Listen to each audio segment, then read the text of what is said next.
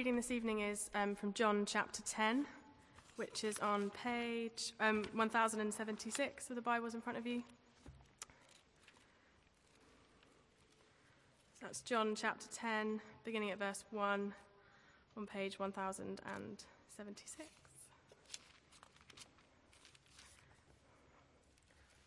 I tell you the truth. The man who does not enter the sheep pen by the gate, but climbs in by some other way, is a thief and a robber. The man who enters by the gate is the shepherd of his sheep. The watchman opens the gate for him, and the sheep listen to his voice. He calls his own sheep by name and leads them out. When he has brought out all his own, he goes on ahead of them, and his sheep follow him because they know his voice. But they will never follow a stranger.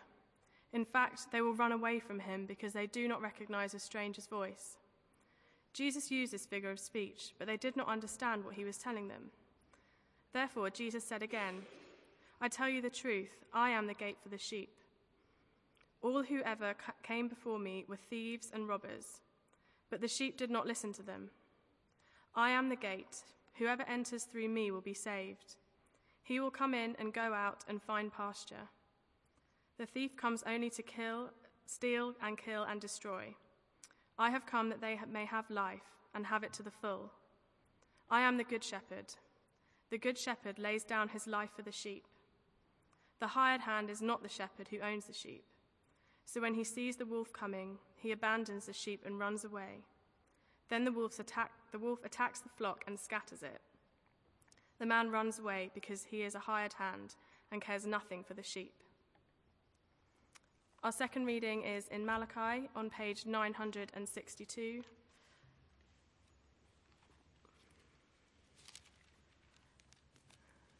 Oh, or 961, sorry. Um, so it's Malachi 2, verses 1 to 9 on page 961. And now this admonition is for you, O priests. If you do not listen, and if you do not set your heart to honor my name, says the Lord Almighty, I will send a curse upon you, and I will curse your blessings. Yes, I have already cursed them, because you have not set your heart to honor me. Because of you, I will rebuke your descendants. I will spread on your faces the offal from your festival sacrifices, and you will be carried off with it. And you will know that I have sent you this admonition, so that my covenant with Levi may continue, says the Lord Almighty. My covenant was with him, a covenant of life and peace and I gave them to him. This called for reverence, and he revered me and stood in awe of my name. True instruction was in his mouth, and nothing false was on his lips. He walked with me in peace and uprightness, and turned many away from sin. For the lips of a priest ought to preserve knowledge, and from his mouth men should seek instruction, because he is the messenger of the Lord Almighty. But you have turned from the way, and by your teaching have caused many to stumble. You have violated the covenant with Levi, says the Lord Almighty. So I have caused you to be despised and humiliated before all the people, because you have not followed my ways, but have shown partiality in matters of the law. This is the word of the Lord.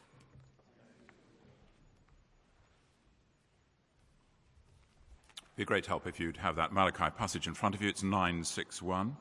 And uh, the, uh, there are the headings on the back of the yellow sheet uh, if you want to follow through. Uh, and this is uh, the second in our series on Malachi, which, as Tim explained last week, is, you'll see in chapter 1, verse 1, a message of God, an oracle. And therefore it's relevant for us, although historically it comes from hundreds, indeed thousands of years ago, it still speaks to us because it's God's word. Malachi means, as you'll see again in the Bible footnote, a messenger, so we don't know who he is. The key thing is He's been sent by God to speak to you and me tonight. So let's pray as we sit. Loving Lord, please open our hearts that we may hear your living word and be changed and transformed by it to be the people you long for us to be. In Jesus' name, Amen. So Malachi was speaking to a demoralized people. They'd returned from exile, the temple and the walls of Jerusalem had been rebuilt, but still their hopes had not been fully realized. And the reason given in these chapters, these few chapters, was that there were issues in their own lives that needed to be addressed before God could bless them. But before God even touched on those issues, you'll remember, he assured them, first of all, that he loved them unconditionally. Chapter 1, verse 2 I have loved you, says the Lord. And that is still God's way today. Whenever he comes with a challenge or a rebuke, it's done in the context of his love and his longing for us. One writer put it this way that we should place ourselves in the position where God can bless us. But what happens, to use our title for tonight, when leaders, spiritual leaders, don't lead? When spiritual leaders, in fact, let God down? What did God have against the priests? Through Malachi, he laid specific charges against them. And here's the first one they did not set their hearts to honor God. That's in verse 2. They were just in it for themselves. They'd forgotten that their main responsibility was to honor God in all that they did. Now, this was not a new charge against the priests. For 150 years earlier, Ezekiel similarly savagely attacked spiritual leaders who were only looking out for their own interests. And he described them memorably as faithless shepherds.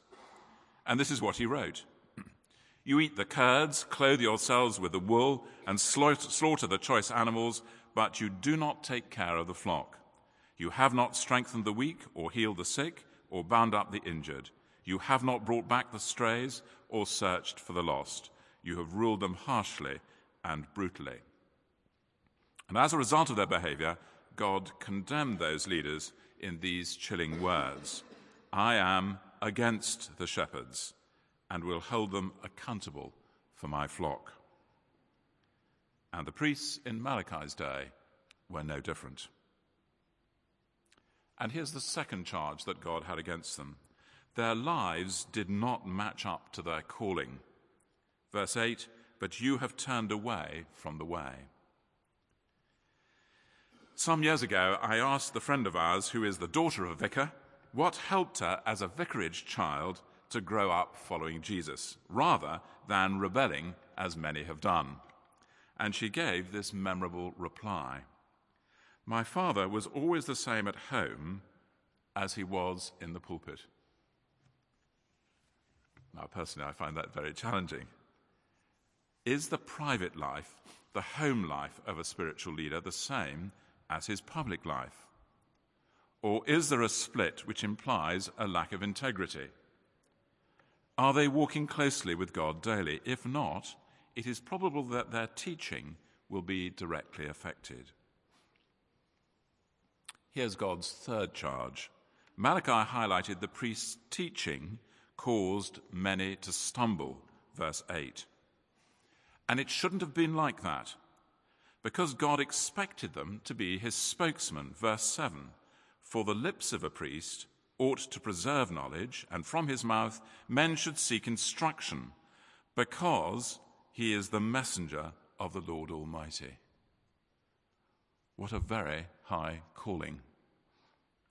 And false teaching, of course, did not end in Old Testament times.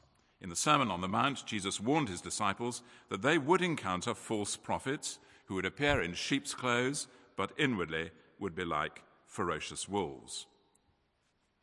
And in his sermon, Jesus explains how you can tell the difference between a false prophet and a true one.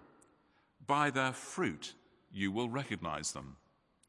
In other words, if you want to tell a good spiritual leader from a bad one, then consider the results of their teaching in the followers they produce. And Jesus taught more about the serious consequences of ignoring our accountability to God's justice and judgment. It's Jesus in his parables who speaks again and again about justice and judgment. For example, the parable of the weeds in Matthew 13, which describes the harvest at the end of the age. And Jesus says there will be a separation of the righteous and the wicked who will live in eternal bitterness and regret. And he describes it in these words weeping and gnashing their teeth, as Jesus describes it. Because Jesus taught that the decisions we take have serious consequences, ignoring his claims will have consequences, and indeed, they have eternal consequences. There is heaven and there is hell, unpopular as that thought may be today. And therefore, we should have a sense of urgency for our friends and family that they too should respond to God's invitation and God's gift of love whilst there's the opportunity in this life. And a good and a faithful teacher will not only not teach untruths, they will not fail to teach uncomfortable or even unpopular truths. If every sermon encourages you to expect the Christian life to be wonderfully comfortable and easy, if all you've been taught is what the writer Jim Packer calls hot tub religion, isn't that a wonderful picture? Hot tub religion. Then, when you face disappointment, failure, even tragedy, your faith will be shaken and you will stumble because that was not part of the deal that you thought it was all about. We forget, of course, that the founder of our faith, Jesus himself, even went to the cross. When I was on retreat just before being ordained, a series of essays were published under the title The Myth of God Incarnate. And what it was proposing, these academic theologians, was that Jesus was not God and man. He was a great man, but it was not quite as simple as that. Of course, if he was not God and man, then he was not a savior. And if he was not a savior, we could respect him, but there was no point in my being ordained and giving my life to serve him. So I had to look in my Bible and decide what I thought. And I have to tell you, no doubt you're not surprised that I do believe he is God in the flesh. It matters very much that spiritual leaders teach the truth as revealed in Scripture. We use our minds and our thinking. We don't throw away our minds or stop our thinking, but we grapple with the revelation of God as shown to us in Scripture. Unbiblical teaching can lead you in the wrong direction and prevent you being clear about what is true. This always matters, but most especially, of course, when people are on the last part of their journey in life. So, in this past week, I've had the privilege of ministering to somebody who knew they were terminally ill, and I was able to speak of the hope, the certainty for those who believe and trust in Jesus that this is not the end, that there is more to come. And that is, of course, a huge privilege. One only dares speak words of comfort and hope because one knows that they are true as revealed by God in His Word, the Bible. It's a very serious list of complaints that God has against the priests, and they will reap the consequences of not following God's ways, of showing partiality or favoritism, verse 9, just to a few. And God makes it clear that He will, verses 2 and 3, curse them and humiliate them. Why? because the flock, the people of God, are so precious to him. God is concerned to draw them closer to himself because he loves them. And if his priests refuse to do that, they will be rejected. Now, this passage is primarily directed to priests and church leaders, but I think the principles apply to all spiritual leaders children's church leaders, church council members, home group leaders, and others. Do they set out, first of all, to honor God? Do their lives match up to their calling? Do they know the truth of the gospel and of God's word, especially if teaching it to others? These important tests should be applied in judging whether someone is suitable for spiritual leadership. So, what positively does God look for in his priests? And this passage sets out two vital requirements, and our New Testament passage has a third. And the first one may have escaped you, but it's absolutely key. First, God requires spiritual leaders, priests, who know him. Who know him. In verse 5 and 6, God speaks of Levi of the priestly tribe who walked with me. and who revered me and stood in awe of my name. What a wonderful picture, incidentally, of a man close to God. And the Hebrew phrase translated, walked with me, is used very sparingly in the Old Testament. It always denotes an intimate relationship with God. And it's a wonderful description of what it means to enjoy the huge privilege of friendship with God. Incidentally, the word paradise comes from the Persian picture of a close friend of the king who has the privilege of walking in the garden with him. Again, it's another intimate picture of being with God. Adam and Eve enjoyed that privilege until they deliberately disobeyed God, and as a result, their intimate relationship was broken, and they hid from God when He came looking for them in the garden. It is horribly possible outwardly to go through the motions, even to do remarkable things in God's name, and yet not to know Him. Jesus made that clear again in the Sermon on the Mount. Not everyone who says to me, Lord, Lord, will enter the kingdom of heaven, but only he who does the will of my Father is in heaven. Many will say to me on that day, Lord, Lord, did we not prophesy in your name, drive out demons, and, and perform many miracles? And the devastating reply to their question is given by Jesus. Then I will tell them plainly, I never knew you. Away from me, you evildoers. In his classic book, Knowing God, Jim Packer writes of just that very thing. He describes a conversation that he had with a theologian.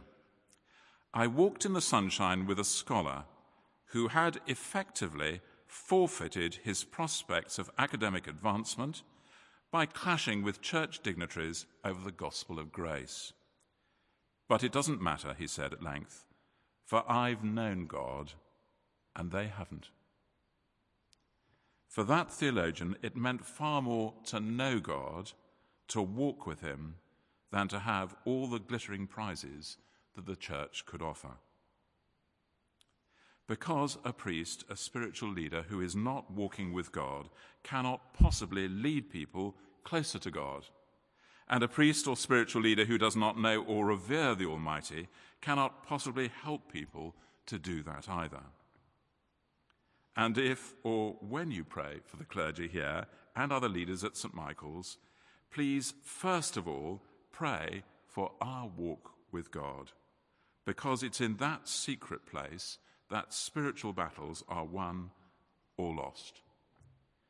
It may not be immediately obvious if we're not living close to Him, but it will be in the long run. Second, positively, God requires priests who will teach the truth. Look at verse 6.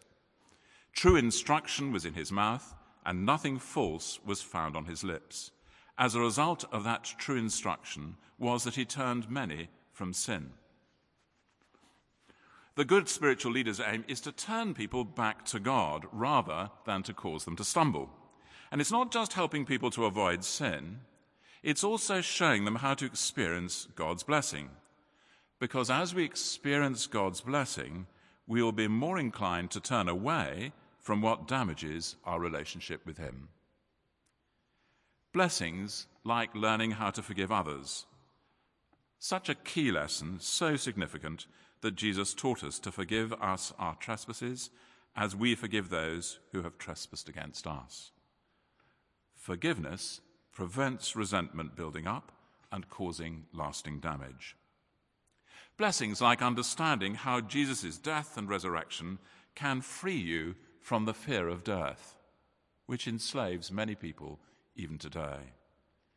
Blessings like that which comes when we refuse to worship the idols of material possessions by giving away realistic amounts of money for God's service.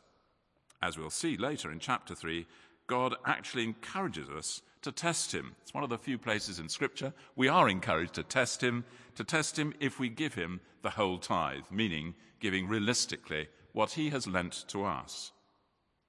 If people are never taught how to turn away from sin, to receive God's blessing, then spiritual leaders, the priests, have surely failed in their teaching. How do we know what the truth is? the scripture, the Bible, reveals to us what that truth is. So when the church goes through various convulsions about issues, and there is a great deal of sound and fury, which there will be if there isn't already, the Christian quietly turns to his Bible to seek to understand the truth, assisted by God's teachers who know the truth. If you're called to live away from London and you're looking for a church, the key question to ask is this Is the truth from the Bible taught here? If not, don't join it. Because how will you be helped to walk in the right way? How will you be taught to know the way if it's not taught and you're not encouraged in it? The one exception is that God may call you to serve in a particular place, to be a mission partner, so to speak. But otherwise, look for the church. The house will come later. There is a third and a final requirement it's implied in this passage, it's expressed explicitly in the reading from John 10. It is that the good leader, like a good shepherd, must love the flock, must love God's people. At the first sign of difficulty or danger, the hired servant runs away because, as Jesus says, he cares nothing for the sheep. But the shepherd stays on and protects his sheep from danger. And even things when uh, things are very tough, the good shepherd does not desert the flock. He knows them by name, each one matters to him, and he leads them to safety. The Apostle Paul echoes that pastoral love for those he lead, he, those he led, when he, writes, when he wrote to the Thessalonians, We loved you so much that we were delighted to share with you not only the gospel of God, but our lives as well because you had become so dear to us. As I look around today, I know many of your names. I know something about you. One or two I've even married. And you're very special to me. It's a huge privilege. Some I've celebrated with and laughed with, others I've wept with, shared joys and sorrows. It's a huge privilege for me to have been called to serve here at St. Michael's.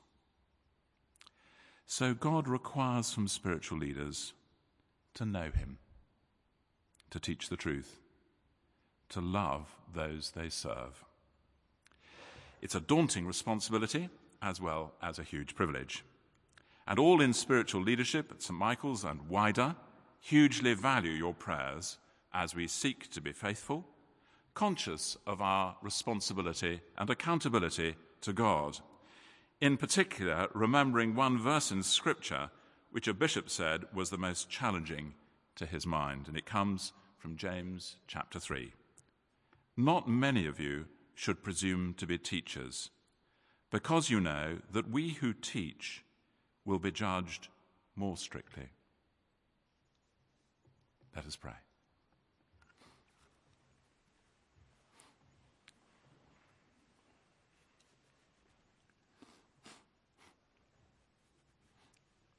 So, if you're somebody with spiritual responsibility here or wider, just pray that God would touch you and remind you of the huge privilege it is, that He would equip you in this new year. Pray for us here at St. Michael's.